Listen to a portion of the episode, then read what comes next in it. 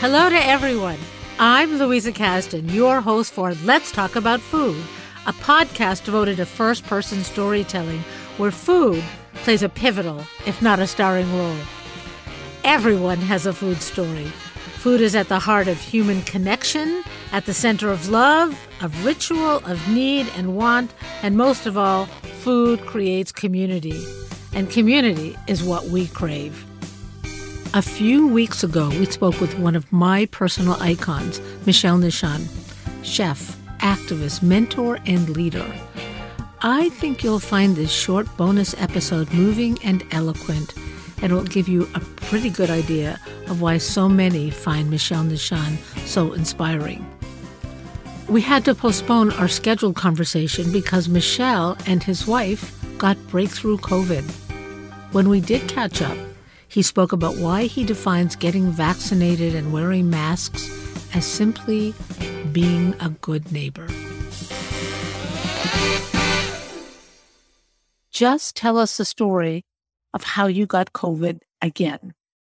I was surprised and not. You know, Lori and I, from from the moment uh, we knew the pandemic was coming, were wildly careful because I had my I two two of my adult sons were living with us who had type 1 diabetes. One was just supposed to be here temporarily with his wife, and they ended up just staying with us because of the environment. My 20 year old son has type 1 diabetes as well. We had our grandson for several months because he has asthma, but his other grandmother has COPD, type 2 diabetes. So all these comorbidities. And Amber, August's mother, my grandson's mother, is a healthcare worker, as are her two sisters. So they sequestered themselves in her sister's apartment. So we kept August. So we had all these human beings immediately shut down, sanitized, got the mask thing. The minute the vaccines were available, got the vaccines. I got Pfizer, Lori got Moderna. And then I had to do a business trip to Nashville. So I went down to Nashville and Lori and I were just appalled at nobody's wearing masks. Restaurant staffs, retail staffs, except at the CVS, the hotel staff. you know, you go into the hotel, how they have the hand sanitizer stations and stuff. They were all empty. and we're like, dude, you know, fill the hand sanitizer. Oh, yeah, yeah. Well, we haven't filled those in a while. Nobody uses them, you know, that kind of a thing. So we were super careful. We had a mask. We went to the CVS, bought our own hand sanitizer, and we're very, very diligent. We're there Thursday and Friday, got home on Sunday. On Monday, I started feeling kind of symptomatic. So I went to get a test, tested positive. So it just kind of blew me away how careful we were. But if you're the only person being careful, it's not enough. so I look at these governors who are like banning mask mandates in public schools and stuff like that. And I just want to shake them until their head falls off because they're putting their own political future in front of the safety of our children the family members of those children. We had two young children. My son Chris was diagnosed with type 1 when he went to grade school at age five. Our son Ethan, who's now 20, was diagnosed at age two. So we went through the whole public school thing with having two kids that had to take insulin a few times a day and all of that jazz and know how hard the work already is on the teachers, already is on the nursing staff at these grade schools and then to have them in a pandemic environment responsible for the safety of all these children and then you get a political leader for their own political gain preventing them from having the tools that they need. I'm just i'm so much more emotional about it now than i was before lori and i got infected because we were really confident even though those people in nashville weren't careful we were very confident that we were safe. Only to get sick. It's, it's just like come on man. What is it going to take for these folks to open their eyes. That's how I got it. You asked me a simple question and I took the long way around. I apologize for that, but there you have no, it. No, please. Thank you. I mean, it's cautionary tale. Yeah, it really is. But it also it, it, speaks volumes to two things. One is the power of the vaccine. I had symptoms for maybe 12 hours. Lori had no symptoms, right? Two very vulnerable individuals ended up isolated with us. So we had August, a three year old with asthma, and Ethan, our 20 year old with type 1 diabetes. We're now cleared. We're past isolation. They did their last COVID test today. They've been negative throughout the entire time. So it really shows the power of the vaccine, but it also shows the power of the Delta variant to be able to break through the vaccine. So, you know, we're dealing with a real public health threat here that is currently killing people who have decided not to wear masks or get vaccinated. It's just one of those things where I wish we could wave that magic wand and say, there are certain things that are just beyond politics. There are certain things that unite us all as human beings and Americans. And number one is making sure that we're never putting another one of our neighbors in harm's way while we're also working to keep our own family safe. This is a basic fundamental constitutional right. And everyone's making it like the constitutional right is to not have to wear a mask. It's, pardon my language, it's bullshit. It's like people have a right not to be put in danger by their neighbors. That right to not wear a mask, that right cuts both ways. You know, what what's happened to just being an honest to God good neighbor who's genuinely concerned for the other people in your community? It's been a it's been a while. That's all I've been thinking about the last 10 days. I mean, yeah. it's it's mm. extraordinary.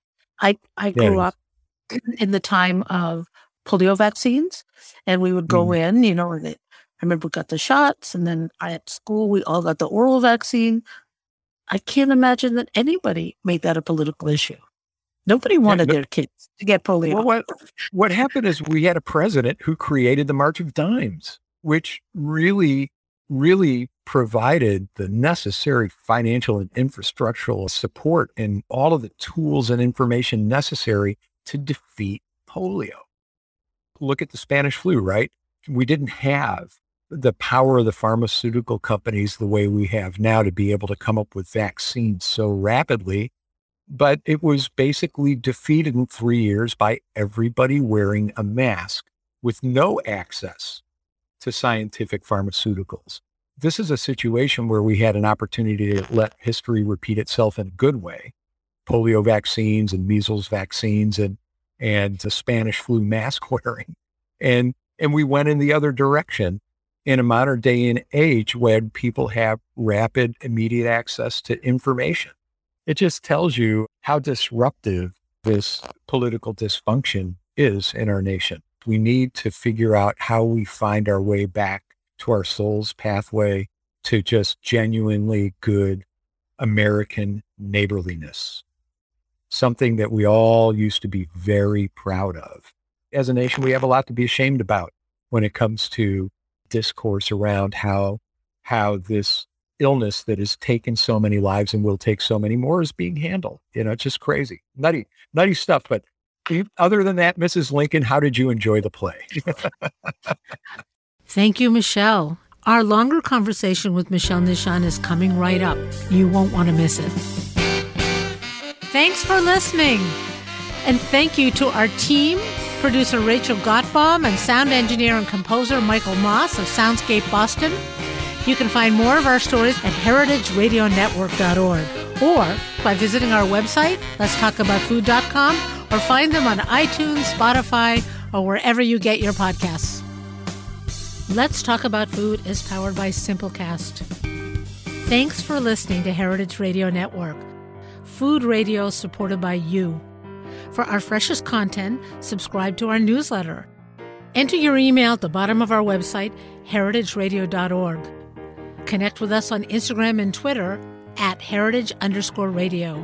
You can also find us at facebook.com slash heritage radio network. Heritage Radio Network is a nonprofit organization driving conversations to make the world a better, fairer, more delicious place. And we couldn't do it without support from listeners like you. Want to be a part of the food world's most innovative community? Subscribe to the shows you like, tell your friends, and please join the HRN family by becoming a member. Just click on the beating heart at the top right of our homepage.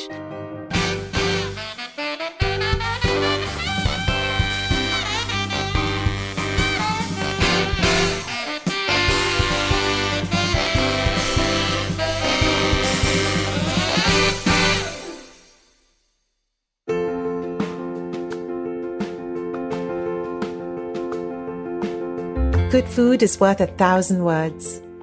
Hi, this is Arati Menon, and I'm delighted to share a new podcast with you.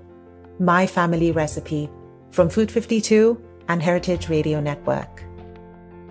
Each episode of My Family Recipe brings you a cherished heirloom recipe and the story behind it from voices across the world of food.